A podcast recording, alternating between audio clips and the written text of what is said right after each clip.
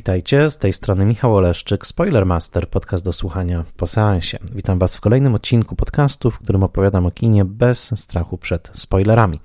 Zapraszam do posłuchania odcinka, jeżeli widzieliście już film, o którym mówię, ewentualnie jeżeli nie boicie się spoilerów. Ja jestem wykładowcą Wydziału Artes Liberales Uniwersytetu Warszawskiego i ten podcast służy popularyzacji wysokojakościowej wiedzy o kinie.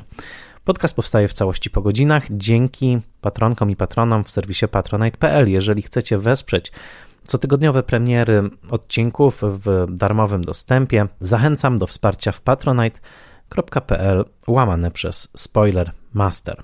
Szczególnie dziękuję moim patronkom i patronom imiennym, to znaczy Agnieszce Egeman, Sebastianowi Firlikowi, Joannie i Dominikowi Gajom, Odjemu Hendersonowi, Beacie Hołowni, Adamowi Andrzejowi Jaworskiemu, Annie Jóźwiak, Tomaszowi Kopoczyńskiemu, Jarkowi Krauzowi, Magdalenie Lal, Bartoszowi Filipowi Malinowskiemu z Bez Schematu, Misiowi, Misiowej i Misiowi Juniorowi, Magdalenie Miśce Jackowskiej z podcastu Score and the City, Jakubowi Mrozowi, Iwonie Oleszczuk-Jaźwieckiej, Annie i Krystianowi Oleszczykom, Annie i Krystianowi Oleszczykom, Władimirowi Panfiłowowi, Tomaszowi Pikulskiemu, Magdalenie Święch, Weronice Więsyk, Jackowi Wiśniewskiemu, Michałowi Żołnierukowi, podcastowi Let's Make Movies, czyli Jerzemu Zawackiemu i Tomaszowi Mączce, a także blogowi Przygody Scenarzysty, prezentującemu analizy scenariuszowe. Dziękuję Wam serdecznie i wszystkim, którzy wspierali bądź wspierają ten podcast w patronite.pl łamane przez Spoilermaster.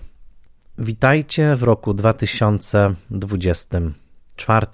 To pierwszy odcinek szóstego sezonu Spoilermastera i tradycyjnie, a przynajmniej staram się tworzyć tę tradycję, w tym odcinku, pierwszym w danym roku, chcę zaprezentować swoje top 10 listę ulubionych filmów roku zeszłego. E, to był bardzo ciekawy rok, 2023. Y, dla mnie zdecydowanie rok, w którym na nowo ożyła dla mnie klasyka kina. Mm, od 13 stycznia ubiegłego roku zaczęły się pokazy top 10 Spoilermastera w kinie Muranów w Warszawie i obejrzeliśmy całą dziesiątkę z salami mm, pełnymi widzów, z długimi dyskusjami, z których większość jest dostępna także do posłuchania na moim kanale. I filmy takie jak Światła Wielkiego Miasta, czy Nietolerancja, czy Cienka Czerwona Linia, czy Atalanta z mojego numeru jeden wspaniale rozświetliły w pięknych kopiach ten rok 2023 i później kontynuowaliśmy część tych pokazów. E, była także replika w kinie Nowe Horyzonty we Wrocławiu. Tam odbyły się także pokazy mm, inne, bliskie mojemu sercu. Na przykład obejrzałem na wielkim ekranie pewnego razu na Dzikim Zachodzie, e, a rok 2023 skończył się dla mnie kinowieczerzą, gdzie obejrzeliśmy dyskretny urok burżuazji, moją kolację z André i ucztę Babette. Dyskusje po tych wydarzeniach także możecie posłuchać na moim kanale. Tych wydarzeń było dużo. Klasyka zawędrowała także do Miejskiego Ośrodka Kultury w Józefowie, gdzie także obejrzeliśmy Światła Wielkiego Miasta i e, Sherlocka Juniora. Wydarzeń było mnóstwo. Kto śledził media społecznościowe Spoilermastera, ten wie, dla mnie na pewno 2023 e, rok przechodzi do historii jako ten rok, kiedy na nowo zacząłem obcować z klasyką filmową, w pewnym sensie zacząłem z nią tak naprawdę obcować po raz pierwszy, bo w wielu przypadkach się przekonałem, że seansu na dużym ekranie po prostu nic nie zastąpi, zwłaszcza w pięknych, odrestaurowanych kopiach. Już wkrótce festiwal Timeless Film Festival, poświęcony w całości klasyce.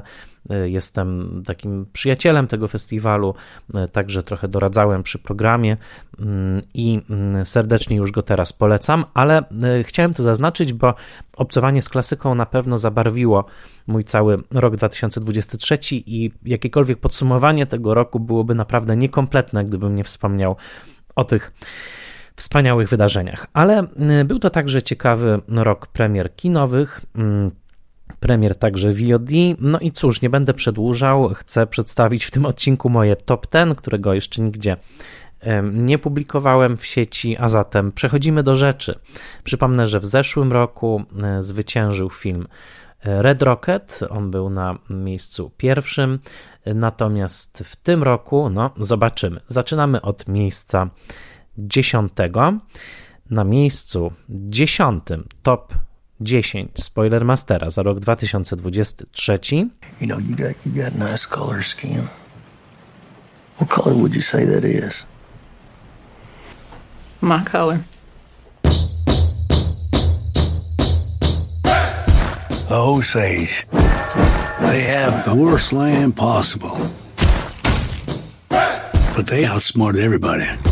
The land had oil on it. Black gold. Money flows freely here now. I do love that money, sir. Otóż na miejscu dziesiątym czas krwawego księżyca Martina Scorsese. 81-letni reżyser nakręcił swój późny majstersztyk. Oparty na reporterskiej książce Dawida Grana, film opowiadający o wieloletnim wyzysku i przemocy społeczności plemienia Osadżów w Stanach Zjednoczonych w latach dwudziestych, a także w tle o narodzinach FBI, jest filmem Martina Scorsese'ego, w którym z jednej strony nawiązuje on do wielu tematów, które już podejmował wielokrotnie, a z drugiej strony, jak zawsze, co naprawdę niezwykłe w przypadku liczącego sobie ponad 80 lat twórcy, poszerza swój język filmowy i poszerza y, swoje zainteresowania tematyczne. Czas Krwawego Księżyca to z jednej strony film realizowany w zbliżającym się cieniu śmierci, symbolizowaną tutaj przez totemiczną sowę pojawiającą się od czasu do czasu, a z drugiej strony jest to po prostu kawał solidnej filmowej gawędy z bardzo nieoczywistym bohaterem w roli głównej. Tym bohaterem jest Ernest, grany przez Leonarda DiCaprio. Liczący sobie aż 3 godziny i 26 minut seans pełnego rozmachu filmu wyprodukowanego przez Apple to wspaniała koda twórczości, co do której nie mam żadnej wątpliwości, że wciąż będzie się rozwijać, ale która jednak zawiera pewne elementy pożegnania z widzami. Na pewno takim elementem jest pojawienie się Martina Scorsese w scenie ostatniej jako wielkiego radiowego opowiadacza odczytującego nekrolog głównej bohaterki. Film Czas Krwawego Księżyca ujął mnie nieprawdopodobną scenografią Jacka Fiska. Myślę, że mówię w tym momencie o jednym z filmów, które będą y, triumfowały w wielu kategoriach oscarowych już bardzo niedługo i jestem więcej niż pewien, że Jack Fisk będzie odbierał e, Oscara za swoją oszczędną, a jednocześnie duchowo naładowaną scenografię. Jack Fisk jest e, prawdziwym mistrzem, ale też pewnym kapłanem scenograficznej perfekcji, który zasłynął wiele, wiele lat temu jeszcze jako współpracownik Terensa Malika i Davida Lyncha i znany jest z tego, że buduje całe światy, w których bohaterowie mogą zamieszkać, a kamera może obracać się swobodnie o 360 stopni. Film Czas Krwawego Księżyca jest filmem zwodniczo powolnym, jak na Scorsese'ego. Nie znajdziemy tutaj wielu stylistycznych zakrętasów, takich jak e, do jakich przyzwyczaił nas twórca chłopców z. E, natomiast e, są w tym filmie sceny niezapomniane, na pewno należy do nich początkowa sekwencja ukazująca kąpanie się w tryskającej spod ziemi ropie, iż błyskawiczne bogacenie się osedżów, ale także należy do nich dziwna, niejednoznaczna, długa relacja pomiędzy Ernestem i Molly, graną przez Lily Gladstone. To małżeństwo mężczyzny, który jest pod całkowitą kontrolą swojego wuja, Williama Hale'a, i do końca nie wiemy, na ile zdaje sobie sprawę z ogromu zła, jakie wyrządza, ponieważ wydaje się rodzajem moralnego abnegata. To małżeństwo jest jednym z dziwniejszych portretów relacji damsko-męskiej w twórczości Martina Scorsese'ego. Na pewno można je zestawić z niejednoznaczną i także toksyczną relacją, jaką widzimy w wielu innych filmach mistrza, dla mnie na czele z Wiekiem Niewinności, który nie bez powodu omówiłem w ostatnim odcinku e, poprzedniego sezonu Spoilermastera. W momencie, w którym ten film omawiam, jest on już dostępny na streamingach, na czele oczywiście z Apple TV. Zdecydowanie myślę, że możemy tutaj mówić o filmie, który dotyka tematów trudnych w amerykańskiej historii, czyni to w sposób bardzo osobisty i jednocześnie o filmie, który dla mnie symbolicznie wyzerowuje licznik kina amerykańskiego do tego momentu, kiedy Michael Cimino poniósł swoją klęskę filmem Wrota Niebios. ponieważ tamten film równie rewizjonistyczny w swoim podejściu, równie niespieszny i równie niekomercyjny w swoich wyborach narracyjnych, poniósł mm, straszliwą klęskę, a tutaj ten 3,5 godzinny film zrealizowany całkowicie po autorsku, całkowicie tak jak Scorsese chciał to zrobić i też myślę na pewne sposoby mało komercyjnie, e, w pewnym sensie pokazuje, że po te trudne tematy rewizjonistyczne w amerykańskiej historii można sięgać i można opowiadać o nich w sposób nieoczywisty, głęboki i poruszający. Czas Krwawego Księżyca to dla mnie jeden z najlepszych filmów Martina Scorsese i znajduje się na dziesiątym miejscu mojej listy za rok 2023. There's lots of new voices refugees, cancer, murder, abuse. I'm an old voice. You're the best voice. Maybe if dad hadn't just been verbally abusive, it would have been a bestseller. Don't say that. Your memoir was great. Your new book is great. How are you? Feeling a little off my game. The only reason she makes me a salad is because she wants me to lose weight, which is passive aggressive. No, I want you to be healthy. Doesn't matter. Can you shut Any- up and keep talking? Don, you want to intervene here? We can do this at home. Maybe Milani looks tired. Na miejscu dziewiątym mojej listy brutalna szczerość. Okropne polskie tłumaczenie filmu You Hurt My Feelings. To film napisany i wyreżyserowany przez Nicole Holof-Sener z fantastyczną rolą główną Julie Louis-Dreyfus.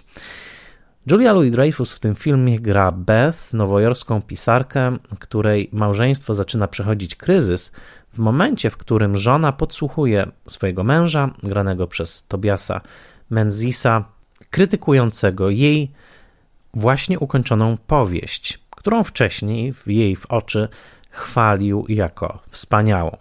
To pozornie niewinne kłamstewko zaczyna uruchamiać lawinę oskarżeń i niepewności w związku Beth i Donna i stanowi idealny pretekst dla Nicole Holofcener do nakręcenia jednej z najzabawniejszych satyr na współczesne przewrażliwienie na punkcie czegoś, co szeroko mógłbym nazwać strefą komfortu. Na ile nasza strefa komfortu powinna być strefą tabu, strefą niedotykalną dla innych, a na ile powinna być strefą ciągłej negocjacji, strefą naruszaną, dotykaną, a jednocześnie pozwalającą testować naszą obecność w świecie i nasze działania w tym świecie w taki sposób, aby nie zamykać się w skorupce swoich przeżyć i w skorupce swojej czczonej w nieskończoność tożsamości, tylko testować swoje połączenia z innymi, sprawdzać, co wyniknie nawet z brutalnej szczerości, z niefortunnego polskiego tytułu. Scenariusz tego filmu to jest scenariusz genialnych dialogów, fantastycznych sytuacji. Jest to napisane tak zabawnie, a jednocześnie tak delikatnie i celnie dotyka wielu bolączek naszego dyskursu codziennego, także tego rozgrywającego się w social mediach, których tak bardzo dbamy, żeby nikogo nie urazić, że chwilami możemy się zastanowić, czy mówimy jeszcze cokolwiek posiadającego jakąś wagę i esencję. To wszystko sprawia, że brutalna szczerość, nie, You Hurt My Feelings jednak e, jest filmem mm, dla mnie wyjątkowo celnym, świetnie e, bawiącym się naszymi neurozami współczesnymi, rozgrywającym się co prawda w pewnej nowojorskiej bańce, ale jednocześnie ukazującym, że tak naprawdę w pewien sposób social media sprawiły, że bańkowe, elitarne zachowania zostały zdemokratyzowane i dotyczą każdego i każdej z nas tak się składa, że ten film właśnie zainspirował mnie e, częściowo do wykładu inauguracyjnego, który miałem zaszczyt wygłosić w ubiegłym roku na Wydziale Artes Liberales e, Uniwersytetu Warszawskiego, gdzie pracuję. I pozwólcie, że przeczytam teraz kawałek tego wykładu. Całość możecie posłuchać na kanale YouTube'owym Wydziału Artes Liberales, ale chciałem przeczytać fragment, e, który podsumuje to, co uważam o You Hurt My Feelings. Jedna z najlepszych amerykańskich satyryczek dnia dzisiejszego, scenarzystka i reżyserka Nicole Holof-Sener znakomicie, nomen omen, wyczuła ten nasz kolektywny, odsłonięty nerw. Jej najnowszy film nosi tytuł emblemat podsumowujący emocjonalność naszej dekady You Hurt My Feelings. Bohaterką opowieści jest Beth, w tej roli Julia Louis-Dreyfus, nowojorska pisarka w wieloletnim związku, która właśnie skończyła pisać autobiograficzną książkę. Świat Beth rozsypuje się, kiedy któregoś dnia podsłuchuje ona swego męża Dona i dowiaduje się szokującej prawdy. Donowi nie podoba się nowa książka Beth. Ta wiedza wstrząsa Beth do głębi. Kobieta zaczyna się zastanawiać, czy w ogóle powinna być z partnerem, który nie docenia jej twórczości. Co gorsza, z Beth i Donem, czyli rodzicami boomerami, konfrontuje się ich nastoletni syn, Elliot, wściekły na rodziców za to, że, uwaga, nigdy nie krytykowali jego aspiracji dramatopisarskich. Elliot wykrzykuje swój gniew, Gdyby rodzice szczerze powiedzieli mu, że nie nadaje się do pisania sztuk, teraz nie doświadczałby rozczarowania, ilekroć jego sztuki spotykają się z odrzuceniem. Genialna, wciąż za mało doceniana twórczyni, jaką jest Holof Sener, tworzy w tym filmie idealną metaforę naszego czasu. Oto atomowa rodzina zakleszczona w strefie kompulsywnego komfortu zachowuje się niczym na ostrym oddziale zamkniętym. Miało być wspierająco, komfortowo i bezpiecznie, a gdzieś po drodze zrobił się z tego wszystkiego lot nad kukułczym gniazdem, który, by zacytować mema, mamy w domu. To jest całego wykładu możecie wysłuchać na kanale Artes Liberales Uniwersytetu Warszawskiego na YouTubie, ale dla mnie naprawdę jest wielką szkodą, że film nie trafił do kin, co nie przeszkadza cieszyć się nim na VOD, a jest dostępny w kilku serwisach, między innymi w Prime Video i w premierach Kanal Plus, ale zawsze polecam Filmweb jako to miejsce, gdzie można sprawdzić, e, gdzie dany film dostępny jest na VOD. W każdym razie możecie go zobaczyć w domu. To prowadzi nas do miejsca ósmego. Now, if I've done something to you, just tell me what I've done to you. You didn't do anything to me. I just don't like you no more. You liked me yesterday. Why does he not want to be friends with you no more? What is he, 12? What the hell's going on with you, me feckin' brother? He's dull, Siobhan. But he's always been dull. The other night, two hours you spent talking to me about the things you found in your little donkey shite that day. Well, it wasn't me little donkey's shite, it was me pony's shite, which shows how much you were listening. Na miejscu ósmym mojej listy za rok 2023 Duchy i Nishirin, wielki przegrany zeszłorocznych Oscarów, wspaniały film Martina McDonagha, który rośnie we mnie od momentu pierwszego obejrzenia. Coraz to bardziej.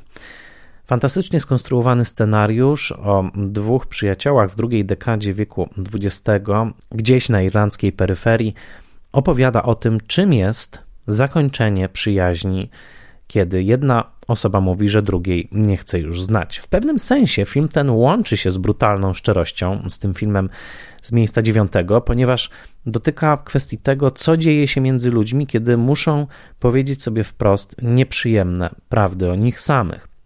Genialne role Corlina Farella i Brendana Gleesona, przebite na dodatek wspaniałym rzemiosłem Kerry Condon, która powinna była dostać Oscara za rolę drugoplanową zamiast Jamie Lee Curtis.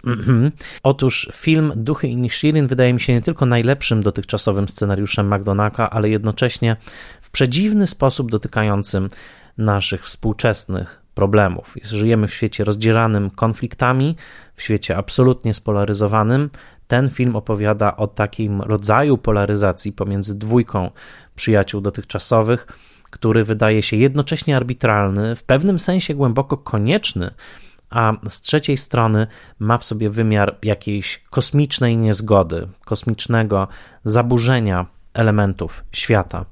Wszystko to sfilmowane na tle pięknej, ale dudniącej od dalekich ech wojny domowej Irlandii zmienia się w jedną z najgłębszych współczesnych baśni, jakie w historii nowego kina widziałem.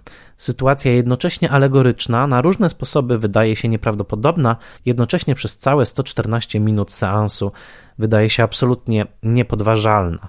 Dialogi McDonaga jeszcze nigdy nie brzmiały tak dobrze, Oczy jego aktorów jeszcze nigdy nie wyrażały tak wielkiego zagubienia w świecie, który z jednej strony wydaje się całkowicie familiarny, ale z dnia na dzień staje się obcy, a finał w nieświadomy sposób, współbrzmiący z konkluzją Io Jerzego Skolimowskiego, gdzie także losy jednego osiołka przesądzały o tym, że nasz świat być może nie jest wart wielkiej łaski, to już prawdziwy masterclass. Jest to jeden z tych filmów, który wejdzie mi w pamięć na zawsze. Jest to jedna z tych krwawych baśni McDonaga, gdzie odcinanie kolejnych palców i akt psychicznego i fizycznego także terroru staje się metaforą ciernistych relacji między ludźmi, które y, dla mnie chyba dotykają najwyższych rejestrów kina kojarzonego z scenarzystami takimi jak Billy Wilder z jednej strony, a z drugiej strony z dramaturgami takimi jak chociażby Samuel Beckett. Ten film jest jednocześnie becketowski, śmieszny, smutny, absurdalny, głęboko ludzki i nie wyobrażam sobie seansu tego filmu z bliską osobą, po którym nie odbędzie się jakaś długa dyskusja na temat tego, czym jest relacja między ludźmi e, i czym jest mówienie sobie wprost o swoich potrzebach w takiej relacji.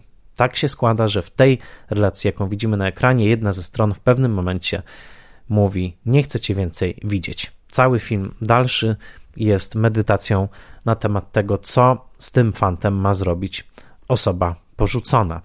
Nieprawdopodobny, zabawny, zostający w głowie na długo, mistrzowsko napisany i świetnie nakręcony film, który zdecydowanie wolałem od zwycięzcy Oscarowego zeszłego roku, czyli wszystkiego wszędzie naraz, ale cóż, nie można mieć ani wszystkiego, ani wszędzie, ani naraz. Duchy i Shirin Martina McDonaga są u mnie na miejscu ósmym. Film jest dostępny na Disney Plus. To jest pozycja ósma na mojej liście, a na miejscu siódmym What can I do for you? Okay, picture a cell phone and an email machine all in one thing. There is a free wireless internet signal all across North America, and nobody has figured out how to use it. It's like the Force. Sorry, have you seen Star Wars? No. That guy is sketchy. I don't think he's sketchy. The guy's a shark. I know how to market it, and I know who we can sell it to. But I want 50% of the company, and I've got to be CEO. I don't know who you think you are, but deal. A na miejscu siódmym duża niespodzianka, dla mnie samego także.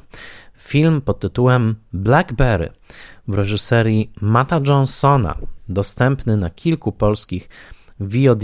Ja obejrzałem go na Prime Video i bardzo żałuję, że nie trafił do naszych kin, ponieważ jest to, powiem krótko, rewelacja. Mamy ostatnio w kinie falę filmów poświęconych powstawaniu konkretnych produktów, konkretnych marek, czasami nawet konkretnych kampanii reklamowych. Jesteśmy uczestnikami już tak wysoko rozwiniętej kultury konsumenckiej, że kino, ta maszyna do tworzenia i sprzedawania mitów, zaczyna brać na warsztat same symbole, marki, produkty, które mamy w kieszeniach i tworzy origin stories, historię o powstaniu tych właśnie produktów. Skala tego zjawiska jest bardzo duża. Tylko w ostatnim roku mieliśmy filmy takie jak Tetris, poświęcone słynnej grze komputerowej, Air, poświęcone temu, jak Michael Jordan stał się ambasadorem trampek firmy Nike. To zresztą bardzo dobry film. Mieliśmy nawet film o tym, jak powstały naprawdę pikantne Cheetosy Flaming Hot. To film Flaming Hot Smak Sukcesu na Disney Plus. Zresztą bardzo dobry i pokazujący społeczność mm, y, imigrantów z Meksyku w Stanach Zjednoczonych i tego, jak dosłownie poszukują w Ameryce smaków bliskich sobie. Jest to zjawisko nieprawdopodobne. Myślę, że godne jakiejś soczystej pracy magisterskiej, a może nawet doktorskiej. Natomiast nie spodziewałem się, że to zjawisko obrodzi filmem tak znakomitym jak Blackberry, ponieważ Blackberry, które zaczyna się w połowie lat 90., opowiada o tym, jak narodził się najsłynniejszy telefon wszechczasów, a właściwie pierwszy właściwy smartfon, jakim była tytułowa Jerzynka. Być może jestem odrobinę skrzywiony w mojej sympatii do tego filmu, ponieważ sam byłem namiętnym posiadaczem kilku Blackberry.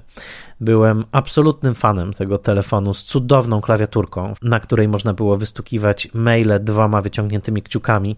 Do dzisiaj gubię się na płaskim, dotykowym ekranie smartfona, ale cóż, BlackBerry to historia powstania smartfona tytułowego, jego gigantycznego sukcesu, ale także upadku, ponieważ BlackBerry już w takiej formie jak kiedyś nie istnieje.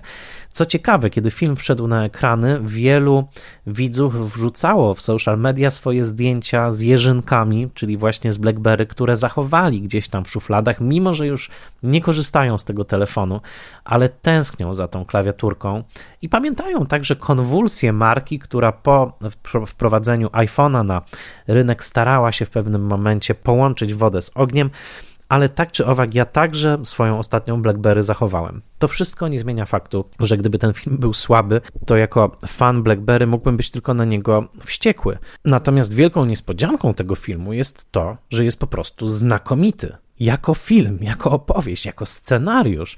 Matt Johnson i Matthew Miller napisali genialny scenariusz.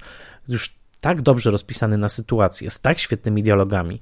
Na dodatek film wyreżyserowany przez Johnsona i z rolą Johnsona, ponieważ występuje on tam jako Doug, jeden z współzałożycieli e, firmy, która podpisała się pod BlackBerry. Losy tej firmy to zresztą fa faktyczna fabuła tego filmu. To wszystko jest po prostu nieprawdopodobnie dobrze nakręcone. Jeszcze dawno, dawno nie widziałem tak interesująco wizualnie oddanych lat 90. na ekranie, e, bez fetyszyzacji przedmiotów, bez takiej McKayowskiej przesady, e, bez e, fetyszyzmu rodem z American Hustle. Tak, tak, wiem, że ten film siedział w latach 70.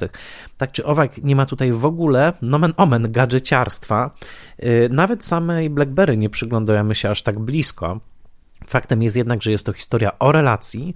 Jest to historia o relacji trzech mężczyzn, e, z których dwóch jest założycielem firmy pierwotnej, a trzeci jest bezwzględnym biznesmenem, który udziela swoich talentów i jednocześnie wynosi firmę na takie wyżyny, na które ona nigdy by nie wystrzeliła bez jego udziału, a z drugiej strony jest także architektem jej zguby. Tak czy owak, jest to film o robieniu biznesu i o tym, czym jest prawdziwa innowacyjność, ale także czym są relacje w biznesie. Byłem zdumiony mistrzostwem tempa tego filmu, mistrzostwem dialogów w tym filmie. Ogląda się to fantastycznie, będę do tego filmu wracał, a najbardziej podobała mi się strona realizacyjna, chwilami przypominająca może The Office amerykańskie, ale tylko chwilami, nigdy nie przekraczająca pewnej granicy. Jest to przy wszystkim innym także jeden z najzabawniejszych filmów, jakie widziałem w tym roku. Pozostaję zdumiony, kłaniam się Mattowi Johnsonowi y, i polecam Wam ten film serdecznie, ponieważ mam wrażenie, że przemknął u nas niezauważony, tymczasem jest to rzecz naprawdę świetna. BlackBerry jest dostępny na kilku streamingach, tak jak powiedziałem, ja oglądałem go na Amazon Prime, a Matt Johnson jest u mnie bardzo wysoko na liście reżyserów, których kariery od tej pory będę obserwował. To było miejsce siódme, pora zatem na miejsce szóste. Why don't you go over and introduce yourself? Dad, no, they're like kids. Why don't you go over and introduce yourself? Hmm. Sophie, they're like old.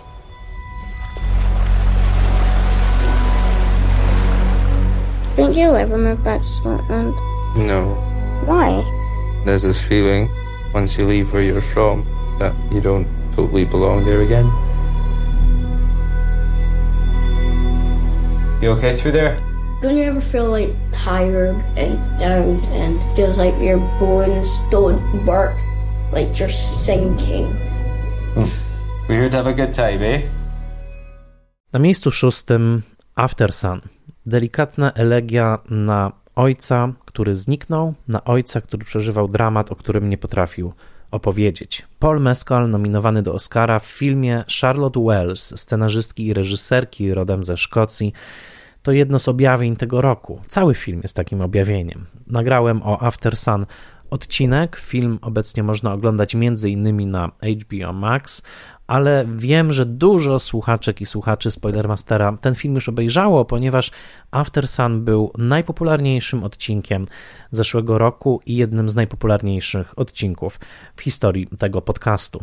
Sam byłem na kilku seansach After Sun, prowadziłem także dyskusję po pokazie w Sokołowie Podlaskim, gdzie przez ponad godzinę rozmawialiśmy o tym filmie, który poza wszystkim innym ma taki magiczny efekt, mianowicie osoby mówiące o tym filmie jednocześnie zaczynają mówić o sobie. Na tym impulsie zresztą zbudowałem rzeczony i wspomniany odcinek. After Sun to film szkicownik, film kolekcja wspomnień z nadmorza, z plaży, Film, w którym córka próbuje zrozumieć własnego ojca i który dzięki genialnej strukturze montażowej doprowadza nas powolnymi, koncentrycznymi kręgami do prawdziwego jądra i ciemności, to znaczy depresji, i miłości, jaka pomiędzy córką i ojcem, pomiędzy dzieckiem i rodzicem cały czas trwa, mimo tego, że w pewnym momencie zainterweniowała śmierć. Ostatnie 10 czy 20 sekund tego filmu to tak wielki masterclass reżysersko-operatorsko-montażowy, że mam wrażenie, że cały film jest taką strukturą architektoniczną prowadzącą nas do tego finału. Nigdy się nie spodziewałem, że film w ostatniej minucie może osiągnąć taką wielkość, jaką osiąga Aftersun. Ostatni raz byłem świadkiem czegoś takiego w trakcie seansu 45 lat Andrew Heiga. Tam uważam, że ostatnich 10 sekund wynosi film na e, wyżynę, do której wcześniej nie dotykał. Tutaj film nie dość, że zaczął bardzo wysoko i rozwijał się pięknie, to na dodatek wystrzelił tym nieprawdopodobnym saltem w finale i pozostanie już na zawsze ze mną. A zatem After Sun, o którym powiedziałem już dużo i o którym dzisiaj już nie będę mówił więcej. Jeśli nie widzieliście, to wciąż polecam z całego serca. Nie zapomnijcie tego seansu, a w Polu Mescalu zakochany jest już chyba cały świat, więc y, czekam także na jego kolejne filmy, między innymi na film rzeczonego Andrew Heiga, ponieważ już niedługo premiera Dobrych Nieznajomych, w których wystąpi i Mescal, i Andrew Scott. To było miejsce szóste, a teraz miejsce piąte. No, Sean, este sitio es mi proyecto de vida, mío y de mi mujer. Cada vez que me levanto a las 5 de la mañana, me acuerdo de ti. Y ahí empieza otro día precioso. Antoine, viens voir Ils ont rien d'autre. Puis surtout, ils ont rien à perdre. Ustedes viven puerta con puerta, hombre. Tomen una cerveza, hablen, que estas son cosas de vecinos. Que te vieron con una cámara. Estabas grabando, ¿verdad? ¿Verdad que me estabas... Mais jusqu'à quand C'est quoi le coup d'après Tu sais très bien qu'ils vont pas s'arrêter. Ils sont ingérables. Stefano. Miejsce piąte to Bestie. Film w reżyserii Rodrigo Sorogoyena. Koprodukcja hiszpańsko-francuska, która przemknęła zaledwie przez polskie ekrany. Film dystrybuowała Aurora, ale jest to film, który dla mnie jest absolutną lekturą obowiązkową i chyba jednym z największych zaskoczeń 2023 roku, dlatego że wcześniej twórczość Rodrigo Sorogoyena nie była mi po prostu znana. Film Bestie opowiada o małżeństwie francuskich emigrantów, którzy prowadzą e, gospodarstwo ekologiczne, ale wchodzą w konflikt z lokalną społecznością. W tle jest, powiedzielibyśmy, afera wiatrakowa, ponieważ film niechcący e, zetknął się z tym, co także rozgrzewało Twittery i wszelkie serwisy newsowe w Polsce. Chodzi oczywiście o elektrownie wiatrowe. Natomiast film tak naprawdę jest opowieścią o relacji, o małżeństwie i o męskości. W roli głównej występuje Denis Menochet, który jest intelektualistą, próbuje tworzyć właśnie owo ekologiczne gospodarstwo razem ze swoją żoną, ale w nieuchronny sposób wchodzi w konflikt z lokalną społecznością, z lokalną społecznością napompowaną resentymentem w stosunku do Francuzika z miasta, ale także społecznością, która po prostu boi się o własny byt. Film o konflikcie klasowym, film pewnym momencie bardzo brutalny, już tytuł zwiastuje brutalność, ale także plakat wskazuje na to, że przemoc fizyczna odegra w nim dużą rolę. Film rozegrany niespiesznie przez 2 godziny i 20 minut mistrzowskiej narracji, świetnego aktorstwa i budowania napięcia w sposób najprostszy, poprzez niedopowiedzenia, poprzez ciszę, poprzez momenty ciemności i poprzez wspaniałą grę pejzażem naturalnym w tym filmie. To wszystko służy powolnemu przedstawieniu człowieka, który jest z jednej strony bezkompromisowy, z drugiej strony próbuje tworzyć swój świat, próbuje, jak sam mówi, tworzyć swoją wolność i swoje marzenia, ale w sposób nieuchronny nadeptuje na odcisk tym, którzy próbują przetrwać mimo bardzo niesprzyjających im ekonomicznych warunków.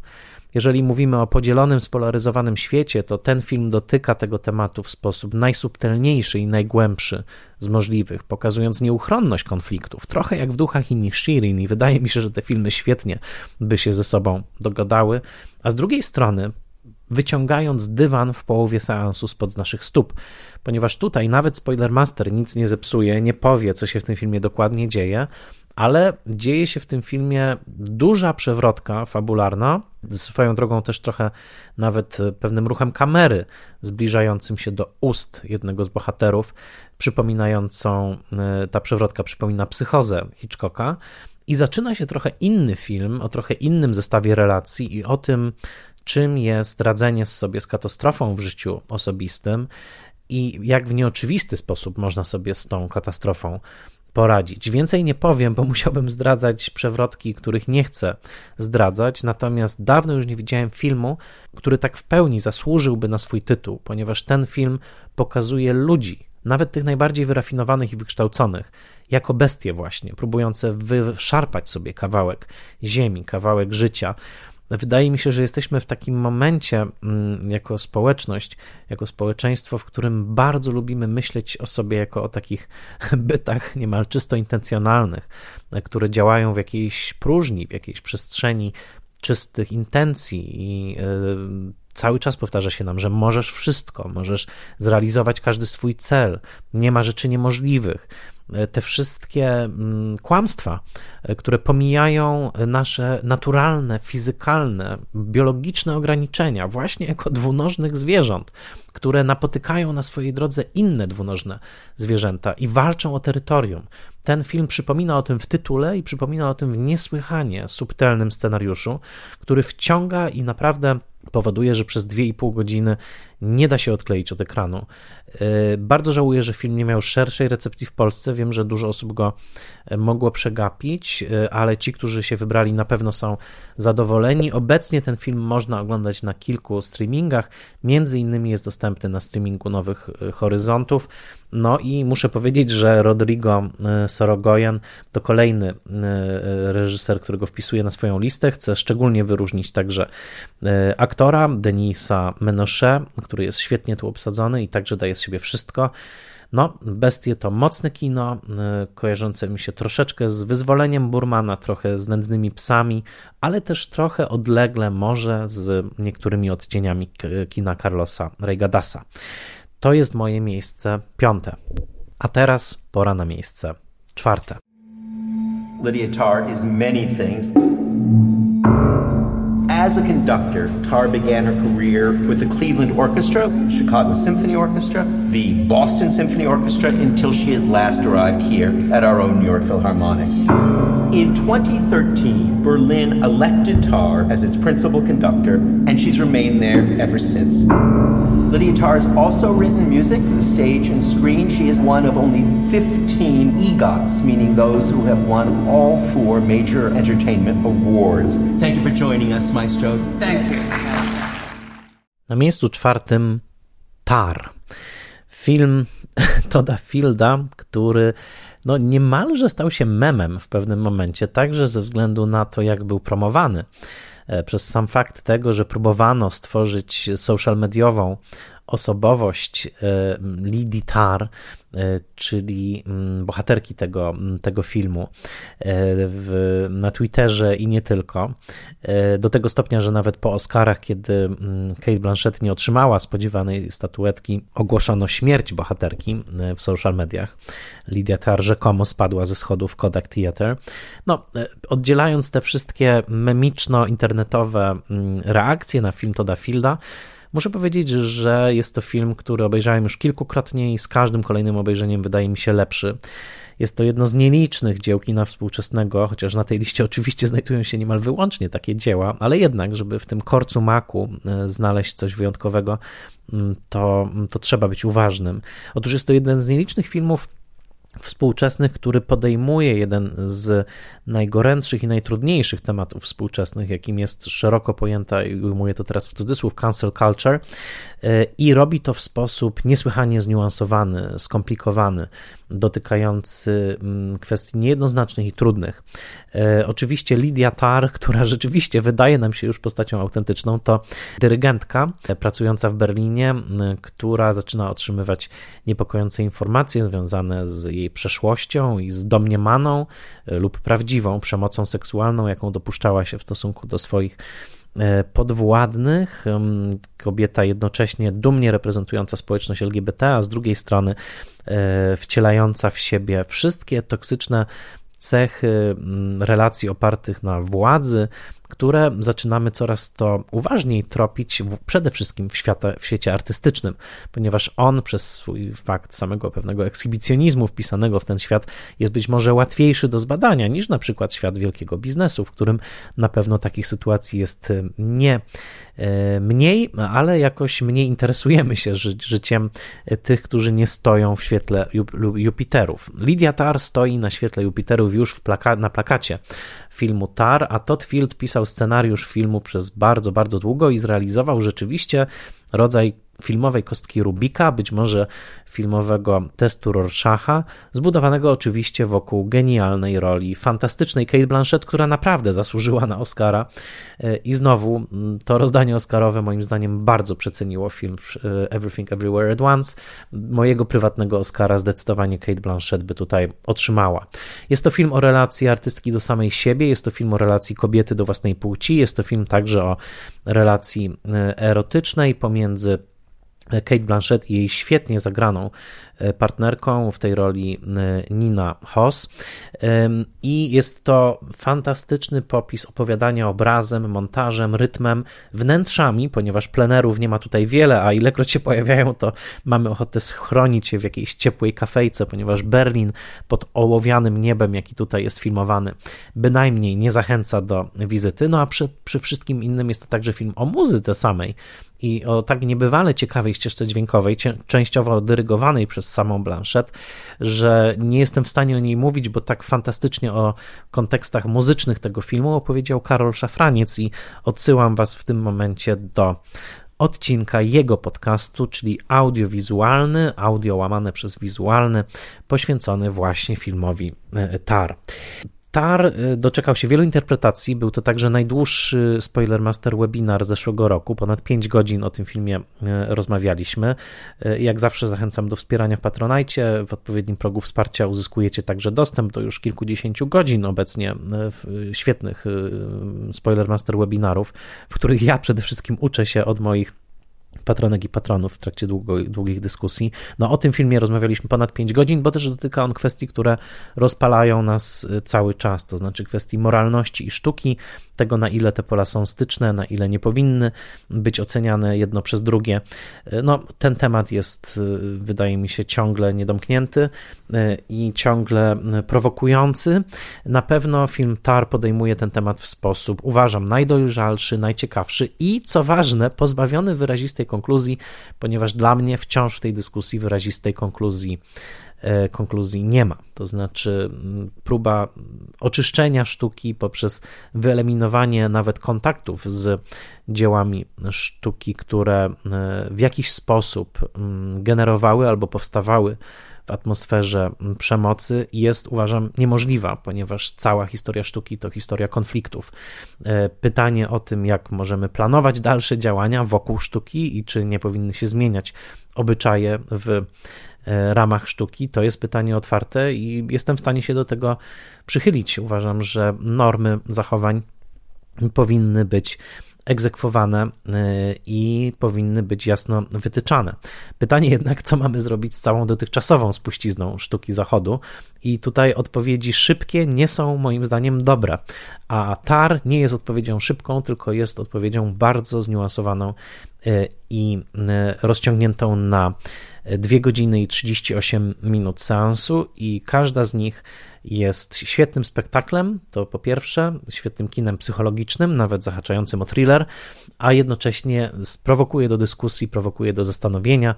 Y, I z tej smoły bo tar to przecież smoła po angielsku, jeszcze długo, długo się nie oczyścimy. No cóż, jeżeli buduje się całą kulturę, a Zachód tak zrobił, na wolności indywidualnej i na prawie jednostki do tego, żeby się wyrażać, no to jak poucza reżyser filmu Bestie, konflikty będą nieuniknione, sytuacje przemocowe będą występowały.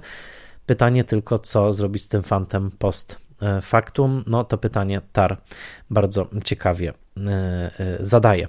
Tar to wielka przegrana Oscarów razem z duchami Inishirin. Dla mnie było trochę smutne, że wygrała pluszowa pstrokatość wszystkiego wszędzie naraz. Wiem, że dużo osób się no, tutaj nie zgadza. Dla mnie był to gorszy wybór niż gdyby wygrały duchy Inishirin czy właśnie Tar ale myślę, że rola Blanchett pozostanie z nami na bardzo, bardzo długo. No a kolejny film to Dafilda też nam przyjdzie pewnie poczekać, może nawet dekadę. Tak czy owak, Tar pozostanie ze mną i e, film obecnie jest dostępny na platformie Sky Showtime. To było miejsce czwarte. Pora zatem na miejsce trzecie. Se dresse devant moi. Un projecteur, comme un appel de phare. Alors j'allais sur la plage. Madame Colly, savez-vous pourquoi vous avez tué votre fille? Je ne le sais pas. J'espère que ce procès pourra me l'apprendre.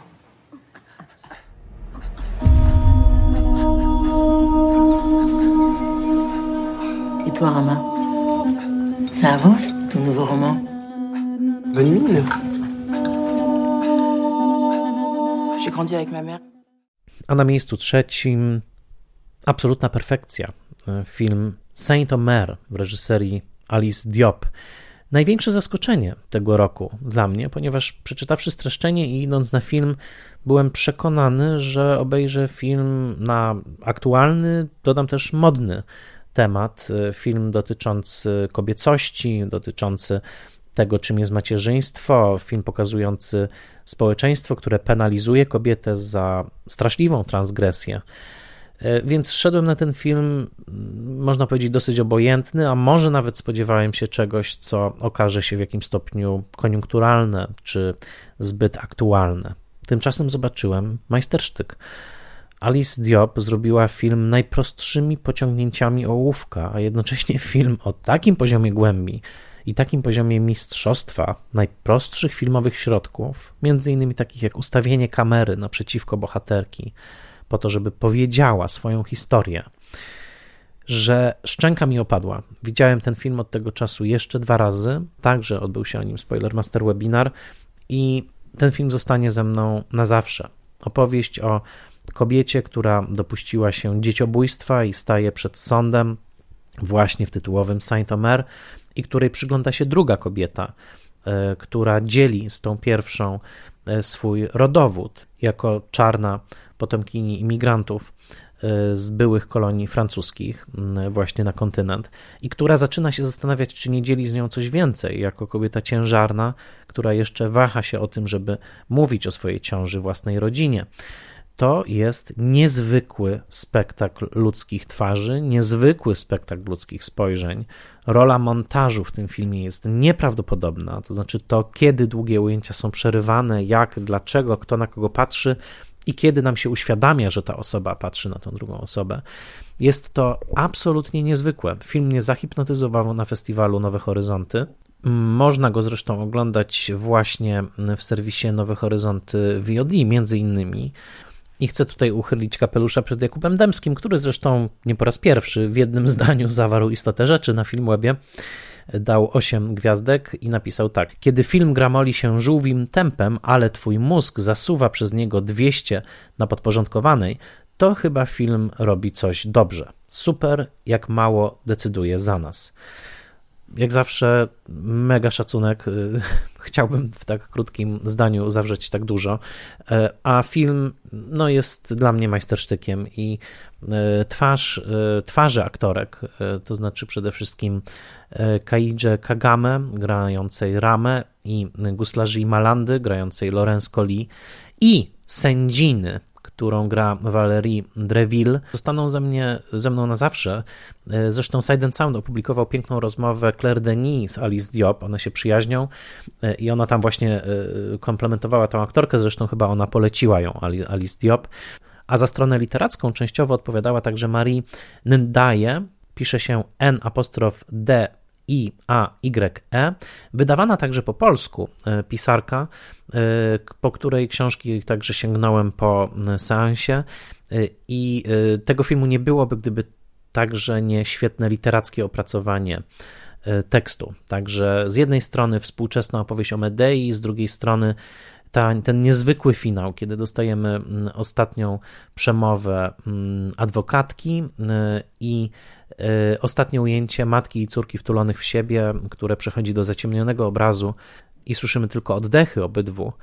E, arcydzieło, po prostu arcydzieło. E, jeden z najwspanialszych filmów, jakie widziałem w życiu. To Saint Omer. Jeśli ktoś mówi, że współczesne kino jest nieciekawe, no to naprawdę, a słyszę, tak, kino się skończyło, kiedyś to było, tak, Ojciec Chrzestny, tak, Ojciec Chrzestny jest świetny, ale obecnie dzieją się w kinie też wielkie rzeczy. Jedną z nich jest, jest Saint Omer.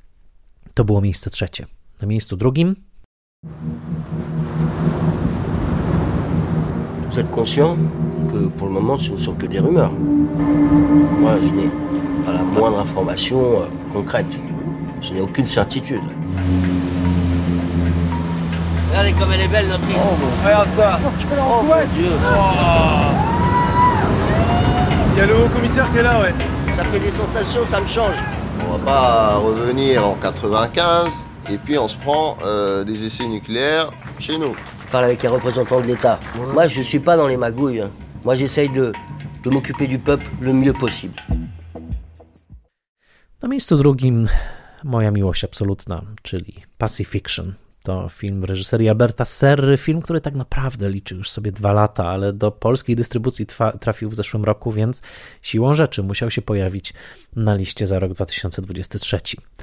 Poemat rozegrany w papuzich kolorach pacyficznego zachodu słońca, gdzieś w Polinezji Francuskiej. Bohaterem głównym jest, chciałoby się powiedzieć, konsul, e, idąc za pod wulkanem, grany przez Benoit Magimela, który gra tutaj naprawdę rolę życia. Polityk, kombinator, kunktator, jednocześnie mężczyzna, e, cielesny, chociaż nie widzimy go w sytuacjach erotycznych w tym filmie w zasadzie, który zmysłowo zanurza się w ten całkowicie obcy, z jednej strony politycznie jakby jego, a z drugiej strony pod każdym względem obcy i dla niego i niedostępny mu świat. I wchodzi w sieć relacji, zaczyna podejrzewać spisek, a reszta to już jest czysta dziwność kina Alberta Serry, który przez trzy godziny tworzy najdziwniejszy thriller świata, a może najbardziej thrillerową komedię świata, a może po prostu film hipnotyczny. Przez godzinę odcinka poświęconego Pacifiction starałem się rozwikłać tajemnicę tego filmu. Wydaje mi się, że jest to niemożliwe.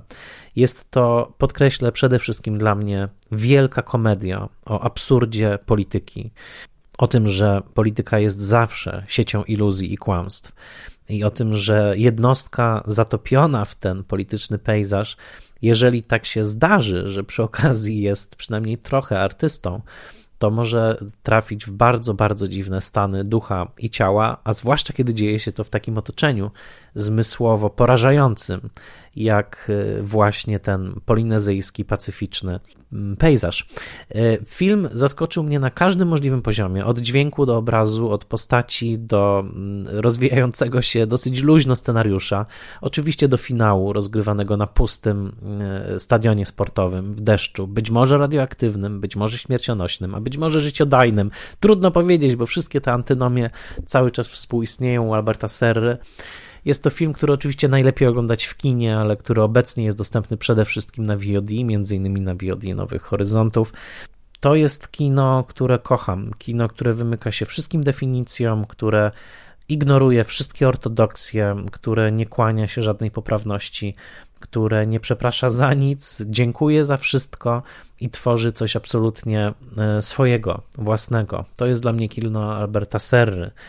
Więcej o tym filmie w odcinku, już się nie będę rozwodził, bo nagadałem się o Pacifiction, ale czyste filmowe piękno, jednocześnie humor, przewrotność, niegrzeczność tego filmu, no i wspaniały Benoit Magimel w tym wszystkim, e, którego już niedługo zobaczymy w świetnym bulionie swoją drogą. Ja cały czas będę was namawiał na ten film mm, Trang Hunga. E, to jest kino przez wielkie K. A zatem to jest miejsce drugie, ale na miejscu pierwszym jednak. Hey New York. It's been a long day. You were late for work. The gym was too crowded. Your identity got stolen. And there weren't any seats on the subway. The repetition of everything is finally starting to get to you. And every door you enter just feels like a door to nowhere. But when everything else in your life has let you down, it's good to know there's always one thing you can count on.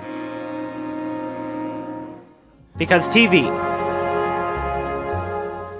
TV will always be there for you. On your proudest day, or in your darkest hour. That glowing box will be there waiting for you. And when you make it all the way to that final episode, don't be sad that it's over. Just be glad that you felt anything at all. Na miejscu pierwszym stawiam trzeci sezon dobrych rad Johna Wilsona. E, How to with John Wilson to serial i możecie mnie wykląć za złamanie reguł, ale myślę, że w naszym pejzażu kinowo-VOD tych reguł już trochę nie ma. Wydaje mi się, że John Wilson stworzył arcydzieło. To trzeci sezon dokumentalnego, eksperymentalnego serialu, który od trzech lat mogliśmy oglądać właśnie na HBO Max. Całkowicie autorski, jednocześnie z dużą rolą kreatywną producenta Natana Fieldera i z ogromną rolą montażystów, którzy naprawdę pod wodzą Johna Wilsona tworzą ten niebywały wizualny esej o Nowym Jorku, nowoczesności i sensie życia jako takim bo dobre rady Johna Wilsona to dla tych z Was, którzy jeszcze nie wiedzą o tym serialu albo nie wiedzą o moim entuzjazmie dla niego, to przede wszystkim intymny notatnik w filmowej formie.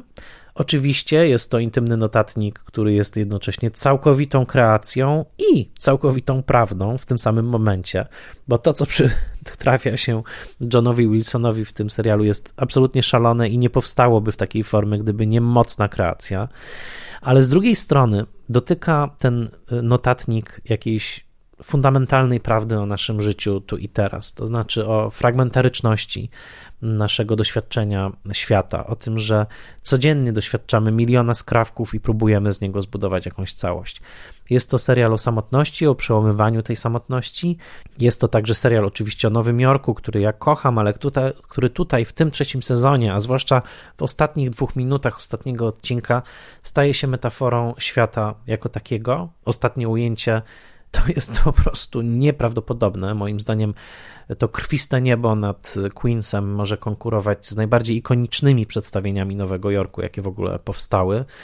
I w tym wszystkim jest to, co cenię w Johnie Wilsonie najbardziej i czego chyba czuję, że najbardziej potrzebujemy. To znaczy jego nieskończone zaciekawienie drugim człowiekiem. Ludzie, których John Wilson spotyka na swojej drodze, są przedziwni, szaleni, ekscentryczni, zwyczajni, ciepli, okrutni. Jest to cała paleta ludzkich typów. Absurd codziennej rzeczywistości przefiltrowany przez dziesiątki drobnych portret, portrecików wplecionych w ten serial sprawia, że ja mogę tylko pochylić głowę przed wielkim osiągnięciem, jakim jest ten sezon, bo szczerze mówiąc, bałem się, czy John Wilson nie będzie się powtarzał, czy nie będzie po prostu w nieskończoność powtarzał tej samej formuły. Tymczasem ten sezon, który wyraźnie kończy całość, ponieważ ostatni odcinek jest faktycznym finałem, moim zdaniem domyka filmowy projekt, który dla mnie jest kluczowym filmem jako całość ostatnich, ostatnich kilku lat. Całkowicie osobistym, koronkowo zrobionym, bo połączenie montażu z dźwiękiem w tym filmie w tym serialu to jest ekstra klasa, ekstra klasy.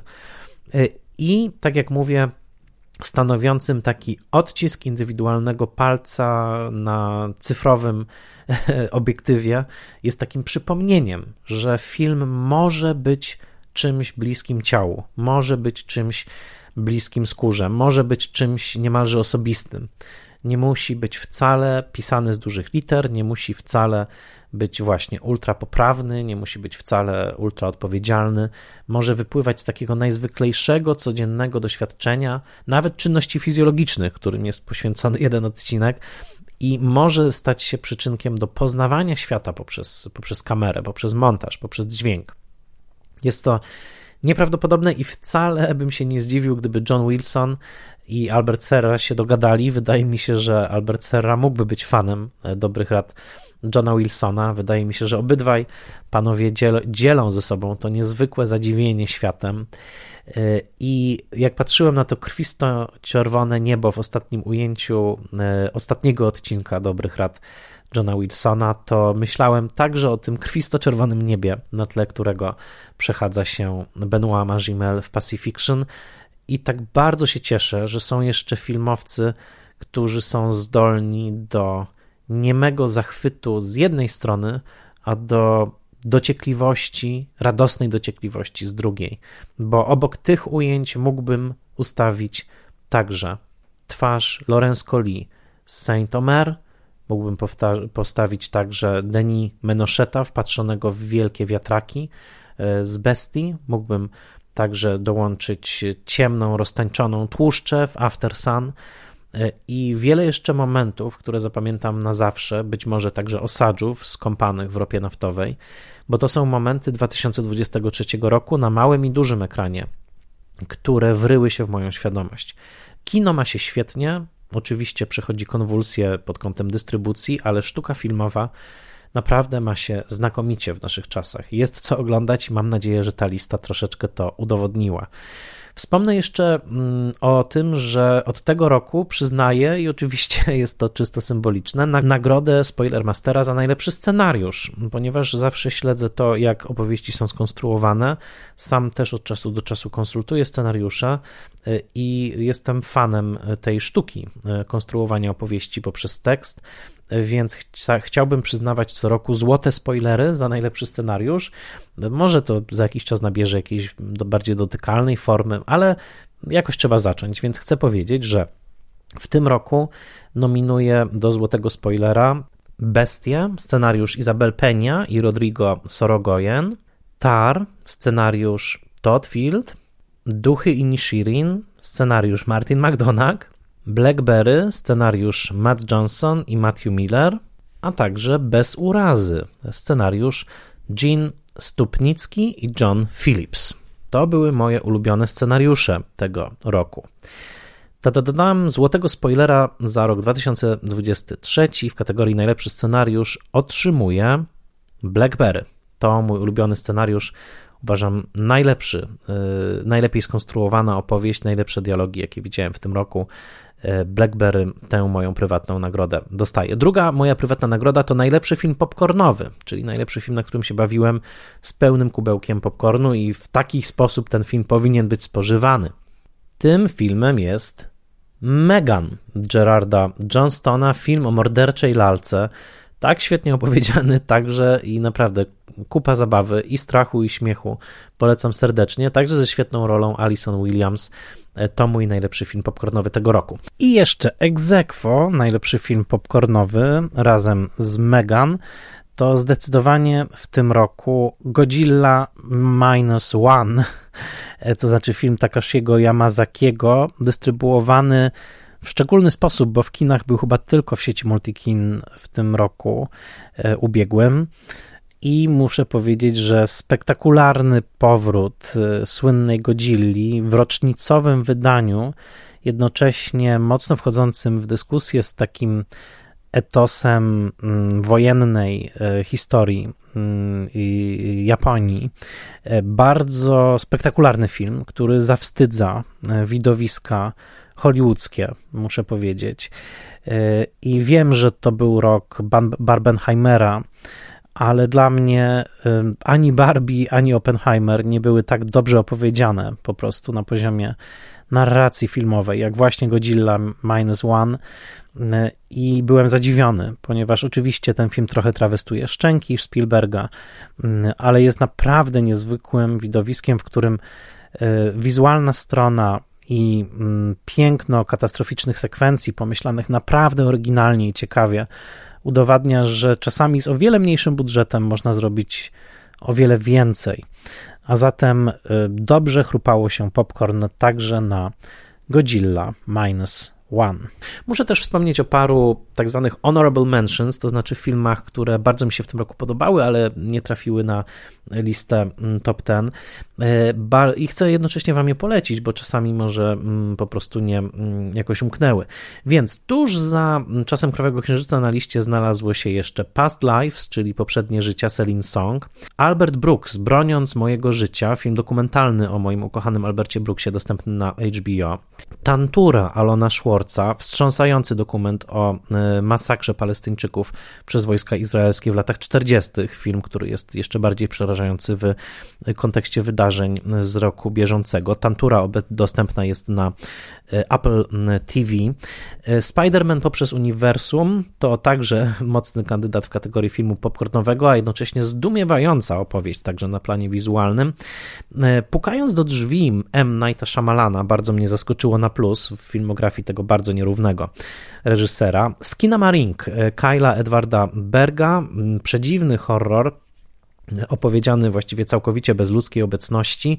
E, tutaj także mikro moja nagroda za najciekawiej dystrybuowany film zeszłego roku, bo nocne pokazy z Kina Marink e, były także e, dużym przeżyciem. Chciałbym także wyróżnić dwa dokumenty Howarda o Howardzie Ashmanie, czyli słynnym libreciście Pięknej i Bestii. Howard to film dokumentalny Dona Hanna, dostępny na Disney+. Chciałbym także wyróżnić Prawego Chłopaka Hanny Nobis, film dokumentalny dostępny na HBO.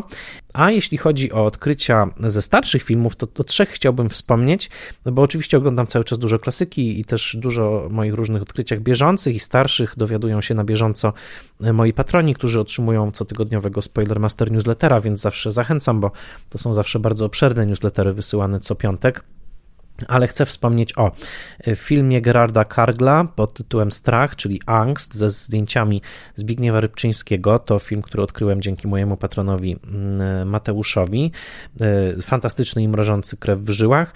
Wydarzeniem roku na rynku Blu-ray jest dla mnie debiut marki Blu-rayowej Radiance, która no, w przeciągu paru miesięcy dorównała kryterionowi, jeżeli chodzi o jakość dodatków, przy czym wybór mm, repertuaru jest o wiele mniej oczywisty niż w kryterionie ponieważ są tam filmy klasy B, e, japońskie, filmy gangsterskie i nie tylko.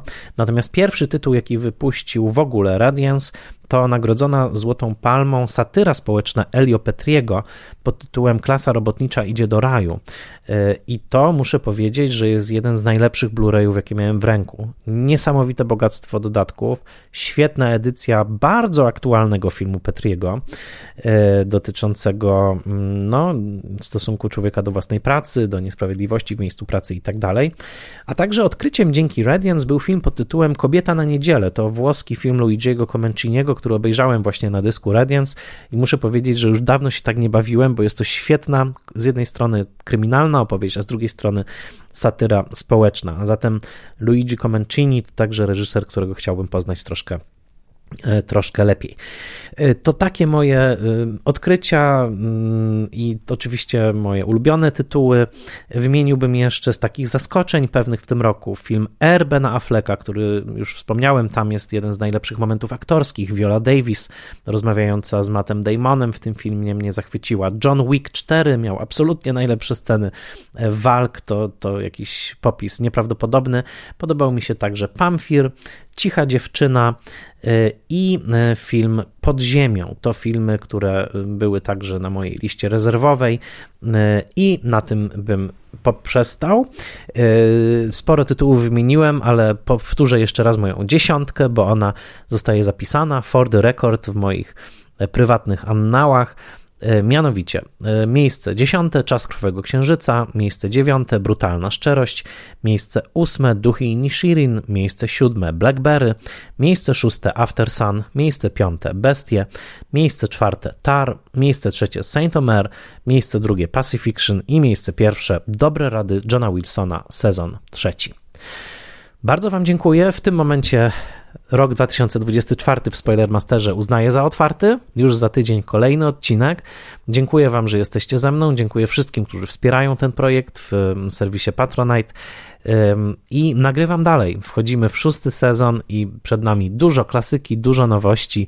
I poprzedni rok udowodnił mi także namacalnie, jak wspaniała jest społeczność wokół e, Spoilermastera, bo spotykaliśmy się także na pokazach i po pokazach, więc cieszę się, że jesteście tam gdzieś z drugiej strony że mogę do Was mówić. Zaczynamy sezon szósty i do usłyszenia w Spoilermasterze już za tydzień.